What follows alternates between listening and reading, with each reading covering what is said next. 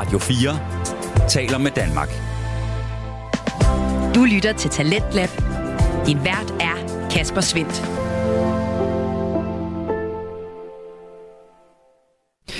Og hjertelig velkommen tilbage til programmet her på Radio 4, som endnu en gang præsenterer det danske podcast Vækslag, som byder på nye stemmer, fortællinger og holdninger. Vi fortsætter her i time 2 sammen med podcasten Autisme med Hjertet, som var der, vi endte time 1. Og øh, podcasten her er med Stine Bøsted som vært, og øh, hun præsenterer både en øh, faglig og personlig indgang til livet med autisme tæt på, og på den måde giver altså dig muligheden for at forstå dine pårørende bedre, eller blive klogere på nogle af dine medmennesker, som altså lever med autisme. Stine hun træder i karakter som vores vært, både som fagperson og som pårørende til en søn med autisme, og det gør hun både i de her alene afsnit, hvor hun øh, er uden gæster, men du kan altså også finde øh, episoder, hvor hun har besøg i studiet af andre gode fagfolk eller pårørende til autister.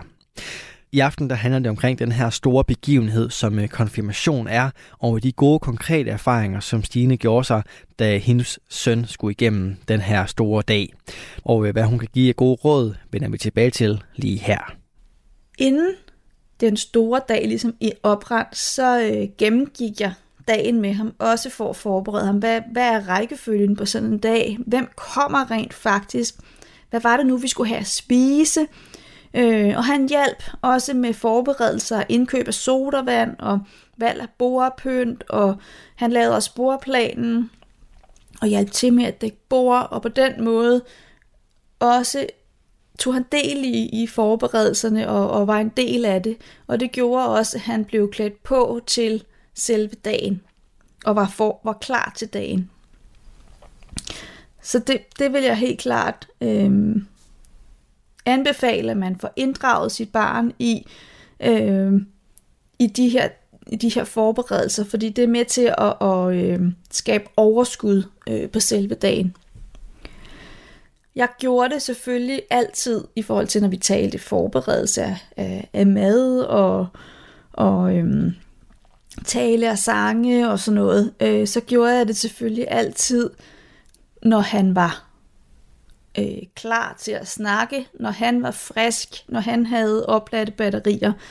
Øh, det var der, vi tog de her snakke sammen, og det var der, beslutningerne sammen med ham blev truffet. Så er det jo også sådan til en konfirmation, der skal man tit have noget pænt tøj på. Men hvad gør man så lige, når ens barn altid, det gør min søn, altid går i shorts og t-shirt og sandaler i bar med bare tær. Jeg vil ikke have et problem med, at, blive, at han blev konfirmeret med shorts og t-shirts og sandaler og bare tær. Men jeg ved, at hvis han, vi kom i kirke, og de to andre konfirmander kom i deres stiveste pus, måske med jakkesæt, det ville gøre noget ved ham, når han ikke var så fin, fordi han ville ikke falde udenfor. Han ville være en del af flokken der gik jeg længe og tænkte, hvordan får jeg ham til at prøve, hvis det skulle være nogle, nogle pæne bukser eller nogle pæne shorts, som jo alle strammer en joggen shorts. Øhm, får jeg ham i en skjorte og havde lyst til slips. Øh, og det tror jeg egentlig, han ville have lyst til, for han vil gerne være pæn. Men kan han holde det ud? Der vil jeg sige, der var jeg så super heldig, eller vi var heldige, at hans gode ven, som skulle konfirmeres samme dag som ham, kom og sagde, ved du godt til ham, ved du godt, man kan få et mærke til spejder, hvis man bliver konfirmeret i uniform. Og øhm, det med at få mærker, det er fedt, når man er spejder. Og øh, blive konfirmeret i uniform, det lød da egentlig meget fint og meget sejt. Så øh, det var det, de gjorde. De, de to unge mennesker, de aftalte at blive konfirmeret i, i spejderuniform. Og jeg tænkte, yes, for jeg vil gerne være med til at give et par nye fjeldrevens shorts, for det ved jeg, han godt kan lide at have på. Jeg vil også gerne være med til at købe en ny spejderuniform, som kunne være strøget og nyvasket til denne her dag. Så det tænker jeg, det tænkte jeg, det var bare perfekt. Og det gik de to med. Så til øh, selve konfirmationen mødte de op med flotte nye udendørs eller fritidsbukser, øhm, en flot ny uniform, nyt tørklæde, øh, og jeg vidste jo, at min søn var i hans S, og han kunne holde ud og have det på, for det var jo det, han normalt havde på til spejder.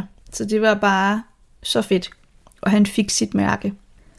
Så er det jo også sådan, at når man siger konfirmation, så er der også noget, der hedder blå mandag.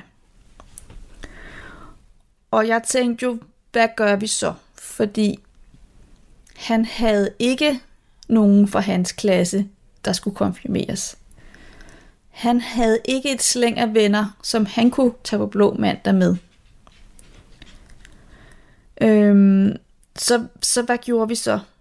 Øh, at tage med sin mor på blå mandag, ud at spise på en café, eller på bakken, eller i Tivoli, det var måske ikke det fede. Og slet ikke, når man kunne få øje på alle de andre unge, som var ude og have det sjovt sammen.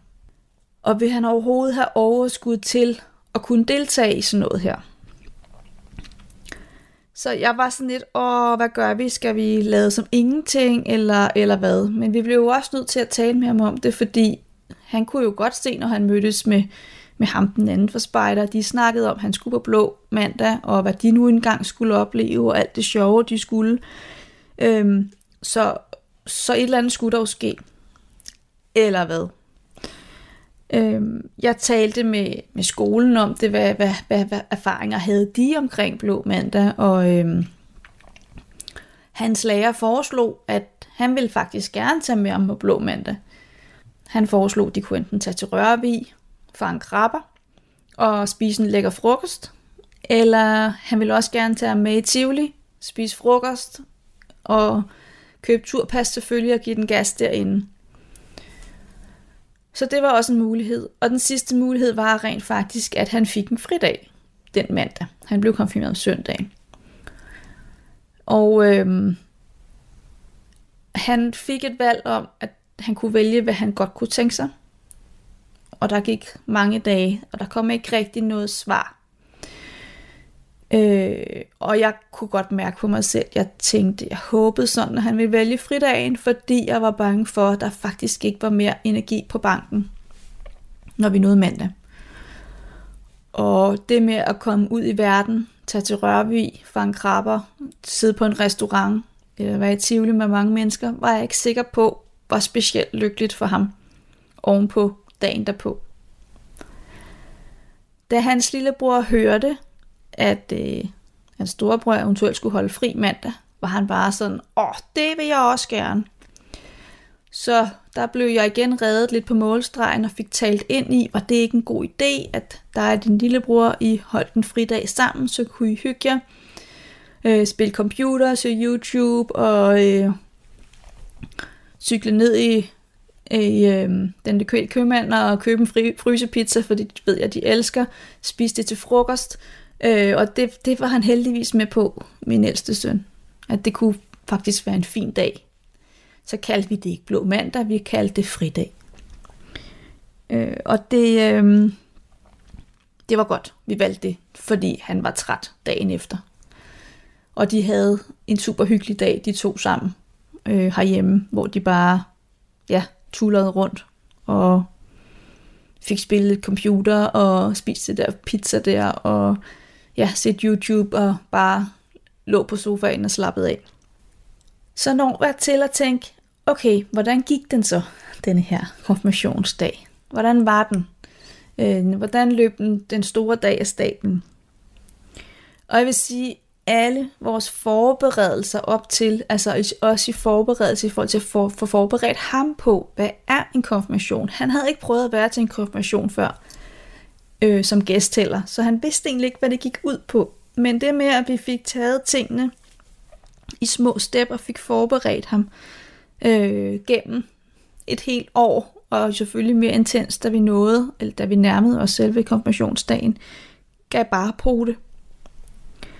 Øh, alting gik super godt. Alt klappede. Øh, han var super glad i løbet af dagen, og for en gang skyld vil jeg sige, at jeg kunne nyde dagen, Og jeg kunne faktisk nyde dagen så meget, at jeg oplevede at kunne lægge ansvaret for hans humør og radaren omkring, hvordan har han det, hvor meget har han brug for, at jeg lige går ind og ændrer noget, eller forbereder noget, eller lige øh, sørger for, at tingene ikke går i skud og mudder for ham.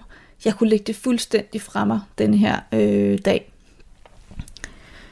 Alt gled bare for ham. Øh, han var i sit S, og han nød dagen, og jeg nød dagen. Vi nød alle dagen.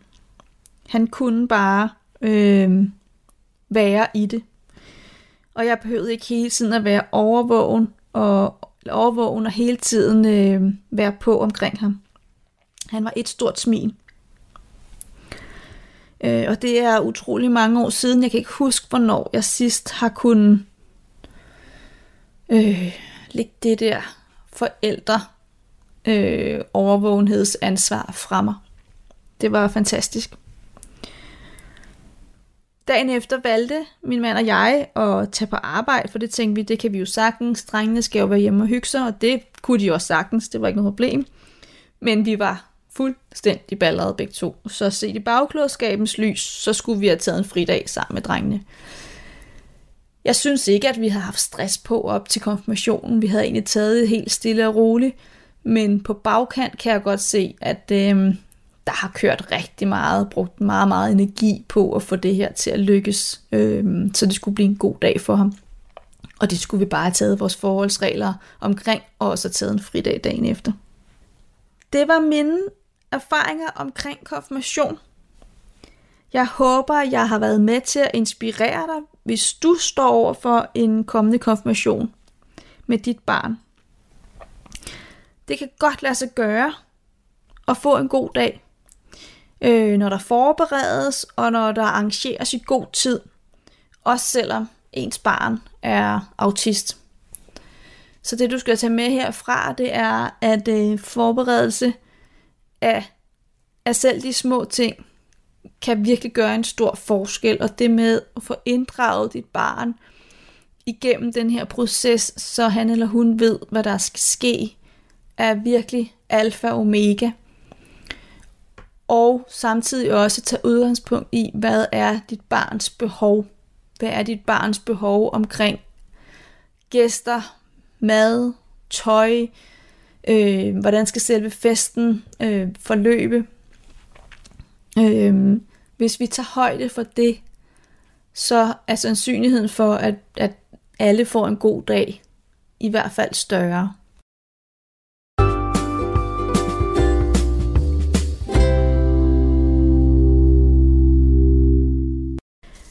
Og så vil jeg, inden vi slutter helt af i dag, så vil jeg bede om din hjælp. For jeg kunne rigtig godt tænke mig at få den her podcast til at nå endnu længere ud. Og det kan ske ved, at, at øh, du går ind i øh, Apple Podcast og giver en anmeldelse på, på podcasten her. Hvad synes du om den? Du gør rent praksis det, at du går ind i Apple Podcast og øh, søger autisme med hjertet frem. Og så går du helt ned i bunden. Det er nemmest at gøre via telefonen. Går du helt ned i bunden af skærmen, og der kan du skrive, der kan du give stjerner, og så kan du skrive, hvad du synes om den her podcast. Og husk at skrive dit fulde navn, fordi så kan jeg finde frem til dig. Øh, det vil være en kæmpe hjælp, og jeg bliver så glad, hvis du vil øh, være med til at give en anmeldelse. Så inden vi slutter helt i dag, så kommer der lige Vidste du?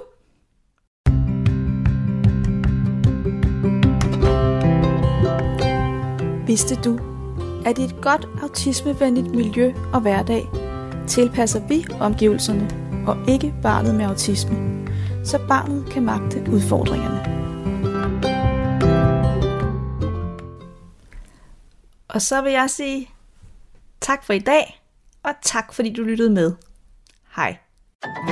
Du lytter til Radio 4. Og således så fik vi altså rundet af på øh, aftenens anden fritidspodcast, der hedder Autisme med hjertet, og har verden Stine Bøsted. Det fik du alt sammen her i Tendens Lab, som sætter fokus på det danske podcast Vækslag. Og i dag blandt, der ligger altså autisme med hjertet, som du kan finde inde på din foretrukne podcast tjeneste, hvis du vil blive klogere på livet med autisme, både fra det faglige og det personlige perspektiv. Og øh, med det så kom vi igennem sådan den normale portion af aftenens udsendelse, hvor vi altså præsenterer Danske Fritidspodcast. Men øh, inden vi runder af for i dag, så skal vi til noget, som øh, du også kan høre i morgen aften, nemlig afsnit fra Odder Højskoles elevhold.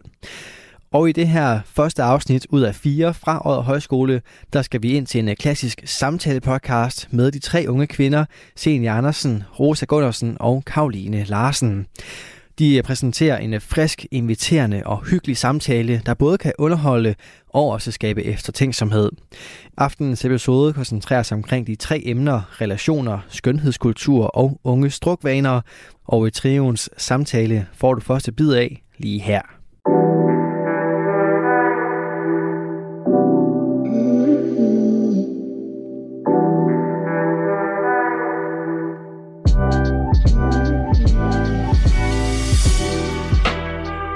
Til T-tid med værterne Karoline, Rosa og Senja. I dag vil vi tale om overemnet relationer. Så Pia, I kan jo lige starte med at sige, hvad, øh, hvad betyder relationer for jer? Altså, øh, relationer for mig, det er virkelig vigtigt. Jeg tror, at jeg får energi af at være sammen med andre mennesker, og det synes jeg egentlig er det vigtigste her i livet, den relation med andre mennesker, og den, også den kærlighed, man egentlig deler, mm-hmm. vil jeg sige. Helt sikkert. Det kan jeg virkelig også godt følge dig i. Altså, jeg føler også, det er meget... Ja, altså... Ja, altså sådan det der med at have mennesker i sit liv, det, det er virkelig en stor, vigtig del af, af at leve, ligesom. Det er også øh, måske svært at klare sig uden, uden at have sådan et netværk. Også. Altså, det er jo også vildt vigtigt, også hvis man går igennem nogle hårde perioder eller sådan noget, så er der nogen til at gribe en. Helt sikkert. Personligt, der øh, blev jeg meget opmærksom på det her, da man blev færdig med gymnasiet. Fordi altså, man har gået i skole fra man var 5-6 til man var 18-19 for mange tilfælde.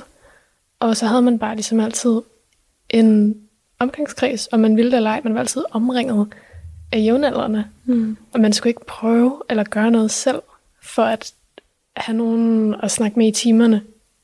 Eller have noget at lave til frikvarter. Altså sådan, selv hvis man lige havde en periode, hvor okay, måske havde man ikke så mange venner, så var der altid mennesker omkring en. Og så går man ned i gymnasiet, og fra den ene dag til den anden, så er det kun dit ansvar. Altså det er kun dig, der skal styre, om, om du mødes med folk, og hvor tit du mødes med folk, og... Helt sikkert, ja. Ja. Altså også det der med at ligesom at skulle planlægge det, og det er jo en helt stor, jeg føler næsten, det er en ekstrem sport, ligesom at skulle have arbejde, og så skal du også pleje dine sociale relationer, ja. og jamen, altså, der er så mange, hvis du har en kæreste, så skal du så sammen med ham, og altså, jamen, det er jo hele...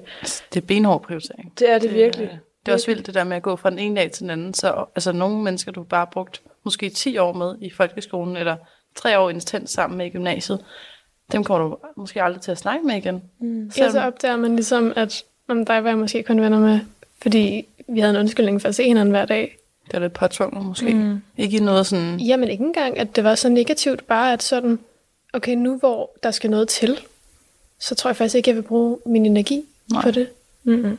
Og det er jo hårdt at indse, og det er også hårdt, når du føler, at det mere sker mod dig. Altså, mm. at du lige pludselig er den eneste, der rækker ud. Helt klart. Mm. Helt klart. Det, ja, det sætter der nogle tanker i gang. Mm. Jeg synes også, det man tænker måske også lidt mere over, hvad ens relationer indeholder. Altså jeg kan da huske, jeg havde en periode, hvor jeg var meget opsat på, at de eneste, jeg ligesom sådan ville bruge min energi og tid på, det skulle være nogen, som ligesom gav mig noget, og nogen, der ligesom havde noget på hjertet, og nogen, man kunne snakke dybt med. Mm. Men jeg synes også, nogle gange blev det også bare for meget. Sådan, mm. så det ligesom blev, okay, så fjerner man næsten alt det sjove, fordi det hele tiden skulle være så seriøst. Så det er ligesom også med den der hårfine balance. Mm. Helt sikkert, der skal jo være nogen til sjov, og nogen til øh, fest og ballade, og nogen til bare nogle altså, dybe samtaler og det hele. Helt klart. Det, ja, det, det er virkelig vigtigt at have nogle forskellige mennesker omkring sig, og det er også okay at have nogle mennesker, man måske bare kan se en gang eller to om året, eller hvis man lige er en lidt større vennegruppe, så er det på den måde, man får dem set, mm. at det ikke er nogen, man sætter sig ned og aftale et specifikt tidspunkt med, der skal man få set. Mm. Helt sikkert. Folk opfylder ligesom forskellige roller. Helt klart. Helt sikkert. Men det synes jeg også kan føles lidt sådan øh, isolerende, at lige pludselig så står man bare der, og ens relation til andre mennesker, det er bare sådan, hvornår man lige ses. Altså sådan, okay, så det, hende her er jeg meget sammen med til fester, og ham her taler jeg med en gang om året. Og altså sådan, man står selv med rigtig meget, synes jeg. Ja. Ja, jeg tror også, der da jeg havde det meget med de dybe relationer, der var jeg også meget sådan, jeg tror, jeg var træt af, ligesom at have en, en masse rigtig, rigtig gode bekendte, men altså, der var ligesom, hvor man havde ikke tid til at se dem alle sammen, og selvfølgelig havde man også en masse gode venner, men mm. det nåede bare aldrig, at man kunne ses lige så ofte, fordi man havde så mange, man gerne ville se. Mm. Så jeg synes ligesom, det blev meget overfladisk. Mm. Så derfor søgte jeg virkelig meget de dybe relationer, og fik så lagt lidt det der sjov space i baggrunden, tror jeg. Det kan jeg virkelig godt følge dig i. Og det der med, at man, altså, at der er nogen, hvor man, dem har man det mega dybe relationer med og sådan noget, men kan man så ikke tage til fest med dem? Eller sådan, altså, er det så, er det så helt afskåret, mm. at øh, den del af venskaber også? Og det behøver det jo ikke at være. Mm. Det er jo også tit dem, man har en tryghed i, og så gerne vil tage ud sammen med. Og, mm. Ja, men det er bare lige med lige at finde den hårde, fine begræn- eller balance, ikke begrænsning. Mm. ja, det, det er sjovt, og det er jo også, altså generelt også sådan relationer med en kæreste, det er jo også sådan et lidt mærkeligt, en lidt mærkelig ting, også fordi når det så lige pludselig ikke er en del af ens liv mere, så er det jo faktisk en virkelig, virkelig tæt relation, og også en dyb relation, men også en relation, man har haft det sjovt med, som lige pludselig bare forsvinder fra den ene dag til den anden. Altså det, men måske ville det endda være mere sådan sårbart, hvis det var en veninde, fordi at man ved ligesom godt, at sådan en kæreste ikke Ja, for jeg skulle til at sige, at det er jo noget andet med venner, fordi der kan ens relation til, til et andet menneske, den kan ligesom glide lidt mere ud, uden at det bliver talesat. Hvor med en kæreste, så er det jo meget, altså, enten vi skal tale om det, mm. enten er vi sammen, eller så er vi ikke sammen. Øhm, men på den anden side, så sådan, mine venskaber med andre kvinder, er så dybe på en eller anden måde, Helt og så vigtige for mig, at når man lige pludselig står en dag og får set sig omkring og opdager, okay, hende her er faktisk ikke i mit liv længere, mm. så gør det ondt på en helt anden måde, end, end hjertesover gør. Helt klart. Helt sikkert, også fordi det netop, som du siger, ikke bliver i talesæt. Så det ligesom bare glider ud, og man, og man står der og er sådan, jamen, havde vi, var vi ikke venner? Eller det sådan, det. altså...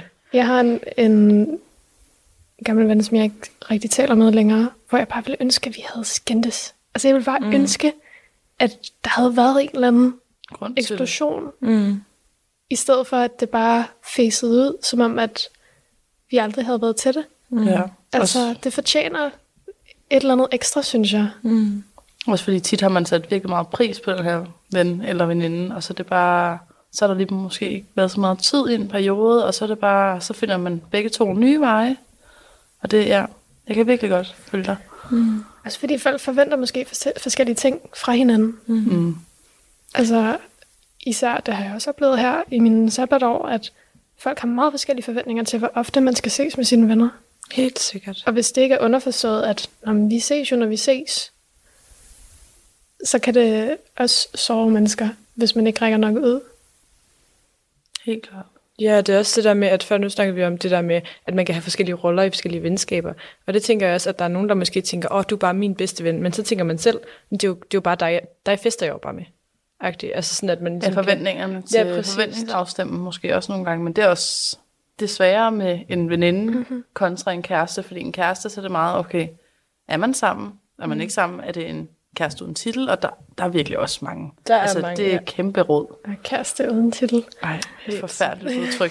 Har vi bare noget, ja. eller hvad er vi egentlig? Ja, hvad er vi? Ja. Og man lyder jo som sådan nogle parti, ikke, når man sidder og snakker sådan, men det er jo sådan, vores stillingkultur er i dag. Mm. Altså det er, og jeg synes, det er så frygteligt, at man ikke bare måske kan stå ved de følelser, man har, og ligesom den relation, man har, i stedet for at man hele tiden lige skal være på udkig, og efter kommer der noget, der er bedre. Jeg Helt tror, sikkert. nu skal I have et hot take. Mm. Oh. Jeg tror, at folk synes, at de selv er meget mere vigtige, end de er. Og derfor så er de sådan, ej, jeg kan ikke binde mig, fordi mm. hvad, nu, ej, hvad nu med alle de her andre mennesker, som er mere attraktive, eller som er mere sjove, eller sådan, ej, I, I can do better. Altså Helt. folk er ligesom for, de tænker for om sig selv, og sådan like sig selv bare, bare være i et forhold og bare føle, hvad de føler. Fordi de så, man er så optaget af, hvad andre tænker også. Ja, det tror jeg, du er virkelig ret i. Men jeg ved ikke, altså for mit eget vedkommende, tror jeg også, det er mere også det der med at lægge sin sårbarhed og tillid i den anden persons hænder. Og hvis man selv har prøvet at blive såret før, mm. så er det virkelig en grænse, man skal overskride, mm. og man skal virkelig også være sikker på den anden person. Men hvis man ikke kaster sig ud i det, så kan man jo heller ikke finde en anden. Altså det, ja. ja det er meget rigtigt. Der er kommet sådan en græsset grønner på den anden side mentalitet, føler jeg også. Altså at man ligesom, ej men altså det skal være som dem derovre. Altså det er ligesom, og, og det kunne være meget fedt, hvis jeg nu var sammen med ham, og, ham, og hvis nu bare vi ikke, vi, altså når vi ikke tør lægge alle følelserne på bordet, så er det ligesom, så ender det bare med at blive så overfladisk, og så svært. Fuldstændig. Det kan også, også være svært rigtig at komme ind på folk nu. Altså hvordan møder man folk? Mm. Ja. Mm. ja, der er jo mange, der, der hopper på Tinder, mm. kan man sige. Der er jo mange forskellige dating apps, men det føler jeg også bare bliver noget meget overfladisk noget. Det er jo bare det første hans indtryk, det er udseendet. Der står ikke, måske står der en lille sjov kommentar eller noget, men det er meget, øh, meget overfladisk måde at møde folk på, og møder man så folk på det rigtige grundlag. Altså for mig er det i hvert fald meget vigtigt med værdierne, fordi jeg mm. føler, at det er ligesom det, man kan opbygge en relation ud fra, også med veninder og med familie, men også med en kæreste. Det synes jeg svært at se sådan et sted. Så jeg har for eksempel aldrig nogensinde noget på en Tinder date. Det er ikke lige noget, jeg har haft lyst til at kaste mig ud i. Mm. Jeg ved ikke lige med jer andre. Altså, jeg har jo været på rigtig mange Tinder dates, og virkelig brugt det meget, også i mit sabbatår, men jeg tror også meget, det var for ligesom at escape det der med at være sådan, ej, jeg føler mig lidt ensom lige nu, så nu, nu tager jeg lige på en Tinder date, fordi så, så, så er jeg der noget, så kan det være, at han er sjov, og så kan det være, at vi har det fedt sammen og sådan noget. Men jeg vil da sige, at ja, det er da helt klart en meget overfladisk øh, måde at date på, på en eller anden måde. Altså, det er jo meget udseende og meget, gud, ja, han er det lækker nok, mm. agtigt. Men jeg kan sige, at hvis det bare er for at tale med et andet menneske, så, så er det er der jo et eller andet sjovt. Altså, det er sådan et lidt sjovt grundlag, at sådan, i det mindste ved vi, at vi finder hinanden attraktiv. Ja, altså, det, det er meget, ja. Så har vi det at tale om, men sådan, men, what else? Ja, det, men det er måske også en lidt sikker måde at gøre det på, fordi man har ligesom matchet, så man ved ligesom, der er lidt interesse. Det er ikke mm. det samme, som hvis du går op til en i byen, og man bare tænker, okay, mm. ham der er så sød og han bare tænker, det er no-go. Ja, altså, så du har ligesom man er ligesom blevet enige om, vi vil gerne se hinanden anden. Det, mm. altså, så der er jo også lidt sikkerhed i det, tænker jeg. Helt sikkert, helt sikkert. Man ved jo ligesom, okay, altså i det mindste, i det mindste kan vi da bare knalde, og så er det det. Altså, altså forstår I? Det er ligesom, ja. Nej, nej, altså, jeg forstår godt, hvad du mener. Ja, ja. Ja, at det ligesom ikke, altså så kan det godt være, at der ikke kommer de dybeste samtaler, men vi synes, at i hvert fald hinanden er lækre, så. Jamen, det er rigtigt. Men altså, jeg ved ikke, altså personligt selv, så synes jeg, at der også der er nogle gode historier. At min fætter og hans kæreste har da fundet hinanden på Tinder, mm. og de har både hus og barn og alt muligt i dag, har været sammen i 5-7 år eller sådan noget. Det var, synes jeg, det er jo bare oh, en af vildt. de historier, man aldrig hører om. Men, men ja, det er bare vildt positivt, så der kan jo også komme noget godt ud af det. Det er virkelig rigtigt. Det lyder også en meget sød historie. Ja, det er lidt sjovt. Jeg, jeg kan ja. huske dengang, han sad og skrev med hende, og jeg var sådan, uh, og det var mange år siden nu, men jeg var, ej, det var så hyggeligt. Ja, det er meget ja. sødt. Det er sjovt, ja, hvad der lige kan ske. Altså, ja, at man kan finde hinanden på den måde også. Altså, altså at det var ved, jeg føler, når jeg har kendt folk, der har mødt hinanden på Tinder, så er det sådan, så det er de lige en måned, eller et eller andet, max. Ja. Ja, men nogle gange er det måske også bare at kaste sig ud i det. Altså ja. jeg føler også, at vi er meget skræmte. Vi er meget tryghedsmennesker i dag, også fordi der er så mange ting. Vi skal hele tiden forholde os til det. Vi skal ligesom hele tiden leve op til en facade på en eller anden måde, eller sådan, mm. lave sådan et glansbillede, også sådan på sociale medier og sådan nogle ting.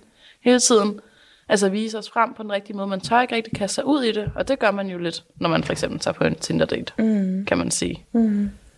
Helt sikkert. Og så tror jeg også det der med for eksempel at kunne vise, at man har en kæreste, eller at der mm. er nogen, der vil ind. Nu er man sammen med nogen, sådan på Instagram, så er man ligesom noget. Når der er nogen, der vil være sammen med mig, så er jeg jo noget. Fordi andre synes også, jeg er noget agtigt. At det synes jeg, det ender meget med at blive ja. på sådan Instagram og sådan noget. Altså jeg kan da også huske, da jeg havde en kæreste, jeg også, man, man hvilede mere i sig selv. Jeg synes, man, man kunne meget mere slappe af, også når man for eksempel var til fester. Ja. Fordi der hele det der score game og sådan noget, det var du fuldstændig ude af. Fordi du skulle bare have en fed fest og hygge dig med de mennesker, du synes er fede. Igen, han, altså, nogen du ligesom har en relation til, altså har det fedt sammen med. Du er ikke sådan noget med, at du ligesom skal bruge en hel aften på at prøve at komme ind på en anden, som måske lige vil engang være interesseret. Helt sikkert, ja. Altså det var bare ja, meget federe på en eller anden måde. Mm. Ja, helt sikkert. Der er noget befriende i det. At bare sådan være sådan, jeg, jeg er jo bare mig, og jeg ved, der er i hvert fald en person, der synes, det er fedt nok. Så det er så rigtigt. Ikke sådan Jeg har ikke nogen at imponere, på den måde i hvert fald. Nej, man kan bare være sig selv på en helt anden måde. Det er virkelig rigtigt. Man kan bare skære ud og være sådan fuldstændig fucking ligeglad. Men det er også vildt. Altså, hvorfor, hvorfor har man det sådan? Fordi hvis folk er interesseret i dig, så burde de jo være interesseret i dig, når du ikke prøver. Jamen lige præcis. Det er også, det er også sådan lidt, man burde egentlig leve efter den der, at kærligheden kommer til den, som ikke leder efter det, fordi så er du faktisk fuldstændig dig selv. Mm. Altså, det synes jeg, at jeg har prøvet lidt at leve efter. Jeg ved ikke, hvor godt det går, men altså... Nej, men det synes jeg bare, det er bare en god måde ligesom at tænke på det på. Der er selvfølgelig også mm. noget i, at når folk lige lærer hinanden at kende, så prøver man jo lidt i starten at holde, holde de dele af sig op. selv, ja. sådan, som man måske selv synes er lidt irriterende, eller I don't know, altså man prøver lidt at holde dem ude for rækkevidde i starten. Men der var med at fortælle, at man godt kan lide ananas på pizza, for eksempel. Hvad mener du? Uh, har, du, er du har du en stærk holdning til det? Nej, jeg elsker ananas på pizza, mm. men altså, hvad nu hvis der er nogen, der ikke synes, at det er lækkert? Ej, men ananas er okay, en ting, men bananer er Er der nogen, der putter banan på deres pizza. Altså, det har min far engang på, fået på skiferie. Det var godt nok ulækkert. Fuck, det er mærkeligt. Ja.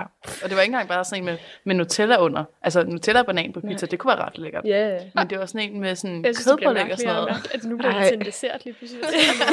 Nutella på pizza. Vi er lidt, måske lidt sultne. Yeah. Vi har fået lidt mad, inden vi startede. Ja, ja. Ej, men det lyder fandme mærkeligt. Ja. Ej, okay, så virker ananas lige pludselig ret sådan vanilla. Ja, ja ret, ret normalt.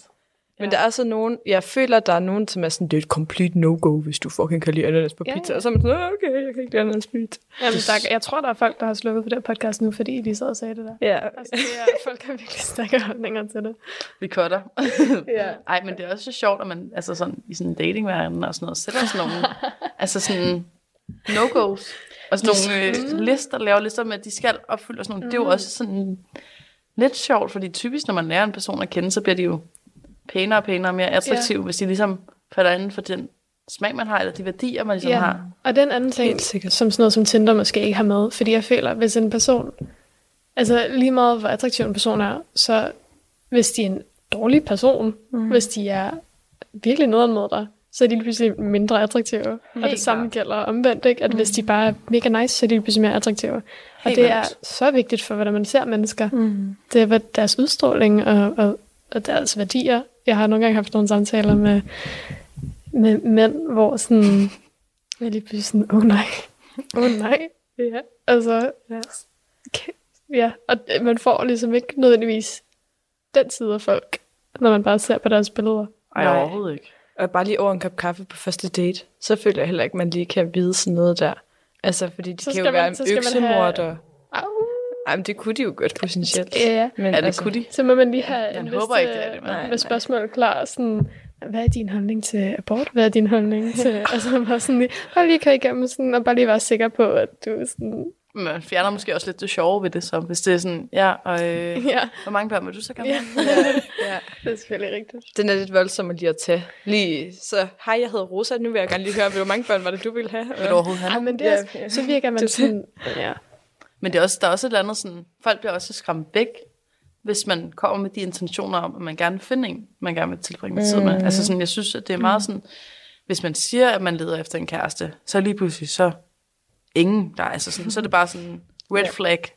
Og det er jo sådan, tror jeg måske også selv, man har det, men det er, sådan, det er bare lidt interessant, ikke? For der altså på Tinder? Mm. Øh, ja, men også på sådan generelt, tror jeg. Altså så sådan, det er ligesom, at nej, nu tager vi det stille og roligt, vi ser det lige an, vi har mm. noget, men øhm, i hvert fald ikke kærester. Det altså, Hvorfor tror du, det er? Jeg ved det ikke, jeg har faktisk snakket med min far om det på et tidspunkt, fordi at vi har, snakket, vi har diskuteret, når man, hvornår man kærester, og hvornår man ikke kærester. Da han var ung, så er det jo sådan noget, lige så snart man havde noget, ligesom man har i dag, mm. så var man kærester, fordi så bandt man sig ligesom, mm. og sådan, og så, nå, så var man ikke kærester med, hvis det ikke var noget.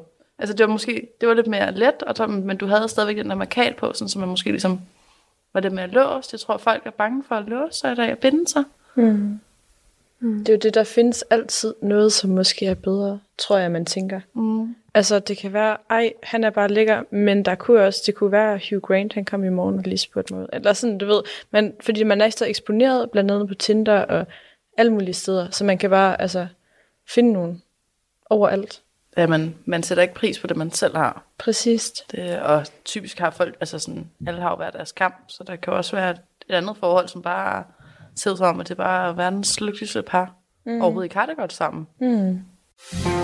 Du lytter til Talentlab på Radio 4. Vi er i gang med aftenens tredje podcast afsnit her i Talent Lab. Det er programmet på Radio 4, der giver dig mulighed for at høre nogle af Danmarks bedste fritidspodcast. Mit navn er Kasper Svens, og i denne time der har jeg fornøjelsen af at give dig blandt andet en episode fra Odder Højskole, hvor øh, Senior Andersen, Rosa Gundersen og Karoline Larsen giver dig samtale-podcasten T-tid. I den der undersøger de de tre emner relationer, skønhedskultur og unge strukvaner, og øh, det er den samtale, vi vender tilbage til her. Generelt så tror jeg også, altså sociale medier i alle aspekter af, af vores liv, kan have en ret negativ effekt. Altså sådan noget med, når du kan tage 100 selfies og bare vælge at poste det bedste af dem. Mm. Altså sådan ser folk jo ikke ud hele tiden. Mm-mm. Nej, overhovedet ikke. Har I, har I nogensinde prøvet, at hvis der var en i sådan kun rigtig kendt online, og så møder I dem i virkeligheden, og så er I sådan, nå, Det er sådan, du ser ud. det er sådan, mm, du ja. ser ud. Og ikke på nogen negativ måde, men bare hvor man er sådan, Det er lidt snyd på en eller anden måde. mm. Altså Ja. sådan, ja. Jamen det, øh, jeg gik på gymnasiet med en, som også ligesom lavede noget influencing og sådan noget. Og det var bare, det var sjovt, vi var alle sammen enige om, at hun så ikke ud i virkeligheden, som hun så ud på sin Instagram. Og det er jo den måde, som hun så ud på sin Instagram, som gør hun selv. Altså det var bare, mm. de var jo ligesom, det var bare så falsk på en eller anden måde. Mm. Og jeg tror ikke, at hun har gjort det i nogen dårlig mening. Hun har nok bare gerne, altså der har måske været noget med noget selvtillid, eller noget et eller andet, der har gjort, at hun ikke har haft lyst til at sådan et naturligt billede op, eller et, hvor hun bare lige har lavet lyset lidt flottere. Mm, Jamen ikke engang. Altså sådan, også bare lidt, hvad vi pådutter hinanden, at for eksempel til en fest, så har alle et lille kamera på sig hele tiden. Ja. Så sådan, jeg tror, jeg talte om her den anden dag, at øhm, når man ser sådan gamle videoer af folk, der sådan er ude at danse, så, så er det som om, de er meget mere frie, fordi der er ikke nogen, der ved, hvordan de selv ser ud. Man Nej. ved ikke, hvordan man ser ud, når man danser, fordi og hvem har lige et rum fyldt med spejle til at tjekke det ud? Altså, og der er ikke nogen, der har et kamera. Hvor nu i dag, så er det sådan, alle er så opmærksomme på, hvordan de selv ser ud hele tiden. Også, altså, måske ikke kun fordi de tænker, åh, nu, nu er der en, der filmer, men også bare sådan, man bliver så bare, bare så præsenteret over for, hvordan andre mennesker ser ud hele tiden. Mm. At man kan jo ikke lade være med også at tænke over, hvordan man selv ser ud hele tiden.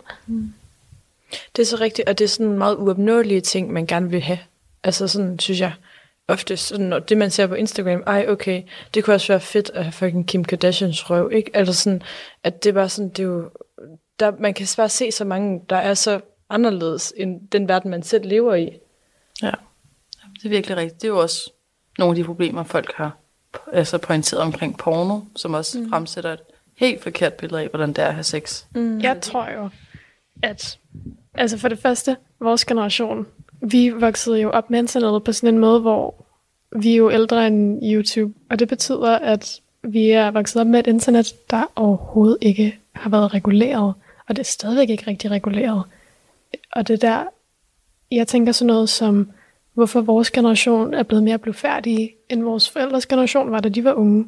Det tror jeg kan have rigtig meget at gøre med, at porno er så frit tilgængeligt, så fra en ung alder associerer vi nøgenhed med porno og med sex. Altså sådan, jeg, jeg føler, man kunne, altså sådan, da vi var 10 år gamle, kunne vi falde over porno på internettet. Og det tror jeg bare har haft stor påvirkning på vores generation. Helt klart. Men jeg tror også sådan noget med skønhedsidealer, som også både har svinget meget, men også som ligesom er den her lidt uopnåelige, i hvert fald kvindekrop, men jeg tror, jeg tænker også, der er nogle, altså en ideal for mændene. Mm. Men det er også bare sådan noget, som også sætter et helt forkert billede ind i folks hoveder, og, sådan, og vi ser jo alle sammen forskellige ud. Det er også, også sådan noget med ikke at, ture og gå i bad i svømmehaller. Mm. Altså det der med at tage badetøj på, før man går ind i svømmehallen og vasker sig, det er jo i princippet fuldstændig forkert. Det er faktisk ret ulækkert. Mm. Men der er bare rigtig, rigtig mange, der gør det, fordi de ikke har lyst til ligesom mm. at skulle stå og vise sig frem, men vi er jo bare alle sammen forskellige. Det burde jo være der, man ligesom så, hvordan vi rigtig så ud mm. alle sammen, så, så man ikke får det her forvrængede billede. Altså ikke fordi vi skal gå rundt og nedstiger hinanden, men, Mm. men Men det er der, hvor jeg tror, at den der frygt for nøgenhed kan af mange grunde have været sådan accelereret på grund af internettet. ja. Altså frygt for sin egen krop, frygt for hinandens kroppe, altså... Og, sådan, og det sidder jeg og siger, og jeg kan genkende det. Mm. Og på samme tid er jeg, altså tager jeg del i det. Jeg, altså, jeg gik næsten ikke i bad i gymnasiet, for eksempel, efter idræt. Mm. Fordi det var ubehageligt. Mm. Og det var især af en eller anden grund pigerne, der ikke gjorde det. Drengene havde det bedre med det. Jeg tror tit, at piger er usikre på sig selv, og så får de lidt lagt den usikkerhed over på ligesom at ikke tale dårligt, men ligesom sådan kigge lidt skævt til andre, fordi de ligesom har det lidt svært med sig selv. Mm. Kunne jeg forestille mig? Helt sikkert. Og så tror jeg også, det handler om det der med, at, altså, at jeg for eksempel, hvis jeg skulle gå i bad på i en svømmehal, så, så ville jeg sikkert tænke sådan, ej, hvad tænker hun om mig? Ja. Hvor at, sådan, at vi er også bare meget egocentrerede. Altså sådan, ja. Fordi helt seriøst, hun tænker sgu da kun på sig selv.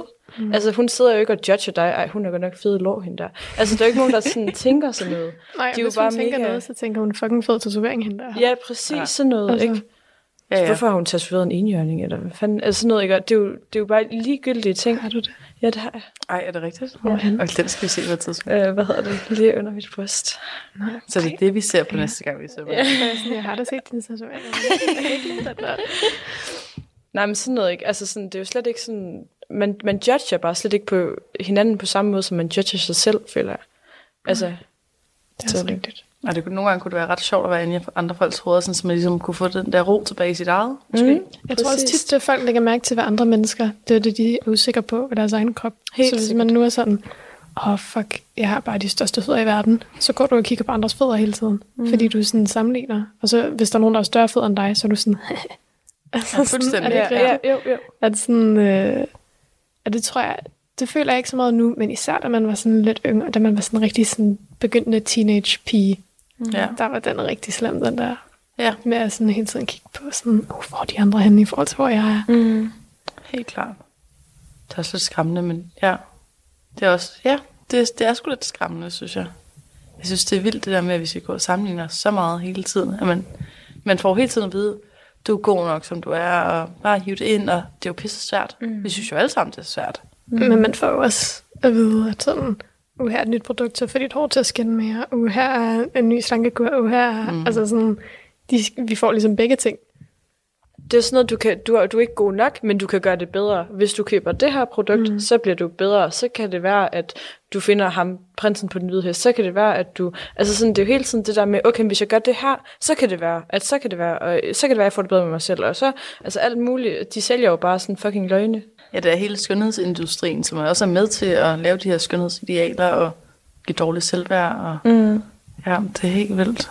Jeg tror, det der hjælper på det for mig, det er, at de talsætter det. Ja. Helt sikkert. At tale med andre kvinder om det. Fordi jeg tror godt, man kan føle lidt sådan, okay, men så når vi alle sammen står og gør os klar inden en fest, og tager make på, er vi så en del af problemet. Ikke? Det er sådan, hvem, mm. hvem er det, der skaber det her problem? Og på samme tid, så er man sådan, jeg vil gerne have lov at være feminin. Altså ja. sådan, jeg synes, det er en, en svær balance, at ligesom, Så det handler nok om ikke at dømme andre, altså på de ting, de gør, de ting, sådan som de ser ud, de ting, de siger, mm. og samtidig også være sød ved sig selv. Mm. Altså jeg synes da også, altså fuck man, ens krop har godt nok været mange ting igennem. Altså kado til den, Mm. det er sindssygt, og, og den skal holde mange år endnu. Ja. Altså så man skal også nogle gange huske at klappe sig selv på skulderen, selvom det er mega svært. Mm. Der tænker jeg, at det har vi da alle sammen synes, at det har været på et tidspunkt, og måske stadigvæk er. Mm. Det kan være pisse svært at føle, at man er god nok, men det, men det er også, altså også når man er til fester og sådan noget, og der er selvfølgelig, der er altid en anden, hvor det alle bare tænker, okay, ham der eller hende der, skal jeg have scoret. Mm. Og så hvis man lige pludselig står ved siden af en, og okay, så er det måske, det er faktisk sådan en, som gør lidt ondt på en selv. Eller hvis man lige har en eller anden, synes er sød, som synes en anden er sød, eller omvendt. Og sådan. Mm. Der er mange ting, der er med til at give en dårlig selvtillid. Det er jo også igen det her, når man så får lidt alkohol i blodet, så bliver alle følelser også bare forstærket. Ikke? ja, og det drik, det fylder jo rigtig meget i, i Danmark, i dansk ungdomskultur. Mm. Personligt er jeg ikke fan af, hvor vi er lige nu i Danmark mm. med vores drukkultur. Det er jo generelt fra en meget ung alder. Og det vi faktisk i Danmark er særligt gode til i forhold til i andre lande, det er det, der hedder binge-druk. Så faktisk, jeg ved ikke, om vi drikker hyppigere end andre europæiske lande, men vi drikker mere, og vi drikker med henblik på at blive fulde Ja. i forhold til andre lande. Det er faktisk en ting, der har der er steget, fordi den er ellers faldet gennem de sidste 20 år, mm. men vi er begyndt at gøre det mere igen nu efter corona. Fordi der skal det ligesom blive vildere og vildere, alt det vi er gået glip af. Og ja, Ja, Mm. ja så altså, hvad har I af erfaringer med, med det? Altså jeg tænker måske nogle gange, så er det også fordi, at alt skal være så pænt og så meget facade i dag, så det er måske rigtig fedt for nogen ligesom at kunne slippe tøjlerne. Jeg tænker klart, at der er noget, der ligger der, at man gerne vil kunne være lidt mere fri og snakke med dem, man måske ikke tør at snakke med i hverdag, eller ikke får snakket med. Man får ligesom nogle helt andre relationer, og så, ej, så vil vi tage noget shot sammen i weekenden, Jamen, så kan jeg godt lige sige hej til dig på gangen, eller sådan. Altså, det er bare noget, ja, det skaber nogle Der er en eller anden relationer. form for status i det. Altså den første oplevelse, jeg kan huske, hvor det der med at drikke for at blive fuldt fyldt for mig, Mhm. der var jeg 13. 13. Ja, det er godt nok også Det var øh, blå mandag. Blå mandag, girlies. Øh, hvor altså, de yngste af os var, altså, var lige rundet 13, ikke? Ja. Og, øh, og så i, på Blå Mandag, der øh, ville pigerne gerne i, øh, det er vigtigt at sige, vi var delt op i drenge og piger, så det var kun pigerne fra min klasse, der var med os. Okay. Øhm, så ville de gerne i, øh, i Kongens Have. Mm. Og jeg tror ikke, jeg havde opfattet, at Kongens Have på Blå Mandag betyder druk. Fordi så, altså på vejen derhen... havde også tænkt det? ja, Altså hvad? Nå, fortæl. ja. Øhm, fordi så på vejen derhen, så stopper de lige i Netto, og så køber de nogle øl, eller nogle breezer, eller et eller andet. 13-årige piger, som ikke så ud, som om de var 16. Men Øhm, alligevel fik lov til at købe. så, så nemt. Mm. Så nemt få dem. Øhm, og så går vi over i Kongens Have. Der er en af pigerne, der kommer lidt senere, som altså er fuld, når hun møder op. Som har siddet og drukket sådan en papvin på vejen derhen. Og som 13-årig, ikke? Og så var det lige pludselig, altså det var for mig virkelig utrygt. Mm. Og, sådan, og jeg følte mig lille. Mm. Altså som 13-årig, der ikke havde lyst til at drikke, følte jeg mig barnlig. Der var så en pige, der blev hentet af sin far, hvor jeg så fik lov til at køre med. Og så var der en tredje pige, som hun havde ellers taget en øl, og hun havde ellers sat sig ved de andre. Men da hun så, at vi var nogen, der var sådan, øh, fuck nej, så kom hun alligevel også med. Mm. Så det er jo ikke fordi, jeg tror, at de alle sammen havde det behov. Men der er ligesom et eller andet fællesskab i det. Ligesom mm. jeg oplever i dag nu sådan et fællesskab i at stå og ryge sammen. Og så er sådan, det var der også nogle af dem, der begyndte på meget tidligt jo. Og jeg ved ikke helt, hvorfor, hvad det er, man, man søger. Specielt når man er så lille. Nej, altså jeg vil sige, jeg har været på en helt anden side. Jeg dyrkede meget sport, da jeg var lige i den alder, hvor vi begyndte at feste. Mm. Så for mig var det jo overhovedet ikke noget, jeg sådan lige synes jeg skulle. Det ville gå ind og fuck med alt det andet. Øhm, så jeg kan huske, at jeg på et tidspunkt, fordi man, man kom uden for det der fællesskab, det var ligesom hårdt, hvis der er nogen, der skulle ud og ryge, okay, jamen, så kunne man bare stå tilbage alene, så blev man ligesom mm. lidt efterladt, eller var sådan lidt udenfor. Så jeg begyndte faktisk at have en lighter med rundt i tasken, bare for ligesom at kunne være en del af det. Og når jeg ser tilbage på det, så lyder det jo fuldstændig latterligt. Mm. Men det var ligesom den sunde måde at være en del af det her fællesskab på. Mm. Det synes jeg, det er bare virkelig skræmmende at tænke på. Og så vi har været 14 år, måske 15. Hvor er det bare vildt at tænke på. Altså, jeg kan huske min blå mandag som sodavandsdiskotek, og vi skulle hjem klokken 9. Altså, Ej, jeg føler også først, det var sådan i 9. klasse, at- vi begyndte. Altså, det var i hvert fald først i, til nytår i 9. Mm. klasse, jeg måtte drikke, hvad jeg havde lyst til. Ellers var det sådan to-tre øl i starten af 9. klasse, når mm. der var fest. Altså, det er ikke, fordi jeg startede en tid der, der føler mm. jeg i hvert fald ikke selv. mm, nej. Og jeg tænker måske også, at det er, fordi jeg har været inde i noget sport og noget ikke, som, så har det bare ikke sådan ligget, og mine forældre har også bare sagt, at det var jo ikke smart, men de ville ikke sætte mm. nogle grænser, fordi typisk når forældre sætter en grænse, for eksempel det med, hvis du ryger, inden du er 18, så får du ikke dit kørekort, men hvis mm. du ikke gør, så får du et kørekort af os. Det er jo altid dem, der starter med at ryge. Mm, Altså ja, det er jo bare, ja. det virker så selvmodsigende på en eller anden mærkelig måde. Helt sikkert. Helt Ja. rigtigt.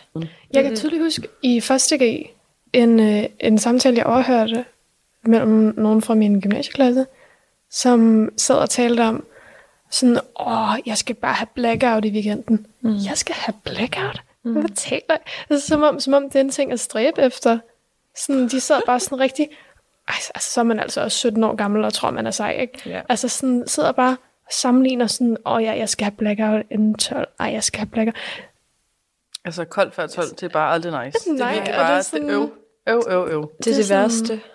Og det er da det mest ubehagelige, synes Ja. jeg. Mm. Ikke at kunne huske, hvad man selv har gjort.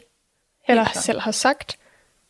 Altså, Ja, der kan være noget befriende ved at, ligesom at slippe tøjlerne lidt, men det kan også være lidt skræmmende. Også jamen, det der med, lige så snart hukommelsen er påvirket, så Ja. står jeg af. Altså, mm. jeg vil hellere brække mig i en time, mm. end jeg vil glemme hvad jeg selv har gjort. Ja, det kan jeg godt følge dig. Det, ja, det er virkelig også. Altså, jeg føler, hu her, der kan jeg godt nok få voldsomme moralske tømmermænd. Altså, det er sådan, jeg har moralske tømmermænd fra for fem år siden, hvor jeg fik blackout, og folk fortalte mig, hvad jeg gør. Ikke? Altså, virkelig, det der med, jeg forstår slet ikke, man kan sådan have det fedt, når man har blackout. Altså sådan, Stræbe efter det. Ja, at stræbe efter det er jo helt sygt. Altså sådan, what? Det er også bare misforstået. Altså, jeg tror, der der sige sådan nogle ting, prøver bare at imponere hinanden. Vi, sådan, vi pådutter ligesom hinanden, at nu skal vi bunde, og nu skal vi drikke noget mere, og nu skal vi... Helt klart. Fordi jeg føler også, at, at når man så ikke rigtig drikker, så bliver det sådan, folk kan slet ikke forholde sig til det. Mm. Jeg, har, sådan, øh, jeg havde to, eller har to rigtig gode venner fra øh, gymnasiet, hvor den ene, hun drak slet ikke, og den anden drak sådan en lille smule nogle gange. Ja. Og hende, der slet ikke drak, der var det sådan, i starten var, fik hun sådan nogle spørgsmål, sådan, hvorfor? Hvorfor, hvorfor drikker du ikke? Eller sådan lidt ligesom en vegetar, sådan, hvorfor er du vegetar? Altså, hvor Ja. ja. det bare sådan, åh, altså, som om det er sådan et fremmed koncept, slet ikke at drikke. Men så efter noget tid, så stoppede de spørgsmål, fordi folk var bare sådan, ja, okay, hun kommer alligevel ikke. Men så den anden, som Men bare mødte hun så overhovedet ikke op til festerne? ikke så tit. Nej, okay. Øhm, og så den anden, som drak lidt nogle gange, og var med til lidt flere fester, der var det som om, at folk var sådan, Nå, ej, hun har jo en sommersby, så kan vi lige så godt fylde noget mere på hende. Ikke? De kunne ligesom ikke acceptere det der halve, at man Nej. Ikke havde lyst til at drikke meget.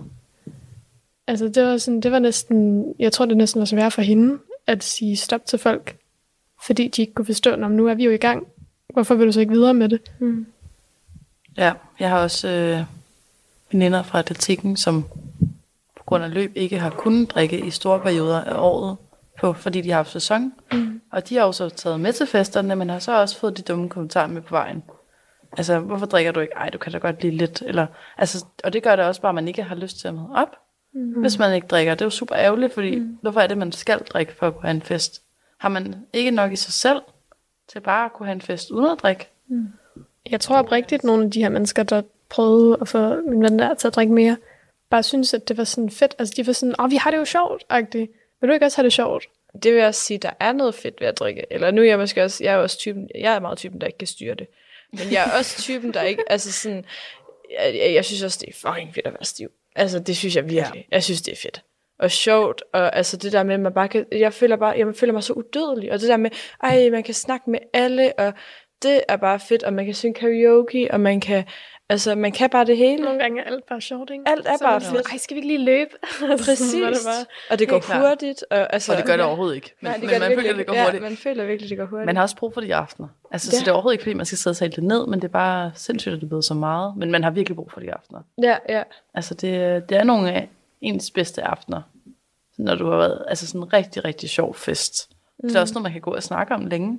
Helt sikkert, at man får nye venskaber. Altså, der er der mange på højskolen, jeg tror, jeg aldrig ville have snakket med, hvis ikke jeg var stiv med dem. altså, Og det Sådan- siger lidt meget, ikke? Fordi, ja, det siger virkelig meget, ja.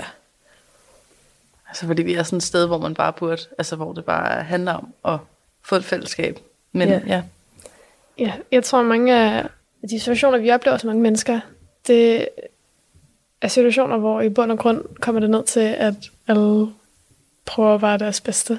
Mm. Altså sådan, alle gør deres bedste for at være søde mod hinanden. Og Og så alle- nogle gange rammer vi skævt. alle vil gerne have nogle tætte relationer, og nogle, de ligesom altså, får noget tilbage fra. Mm. Altså, det handler om at føle sig god nok, og handler om at have noget, måske noget indhold i sit liv, mm. som man sætter pris på. Ja, vi skal prøve at passe lidt på hinanden, måske. Ja. Ja, Og passe på os selv på samme tid. ja. helt klart. Jeg tænker, det må være konklusionen for den her episode. Ja. Så tak fordi I lyttede med til T-tid. Det var alt for nu fra Karoline, Rosa og Senior, som ønsker jer en rigtig dejlig dag. Bye bye.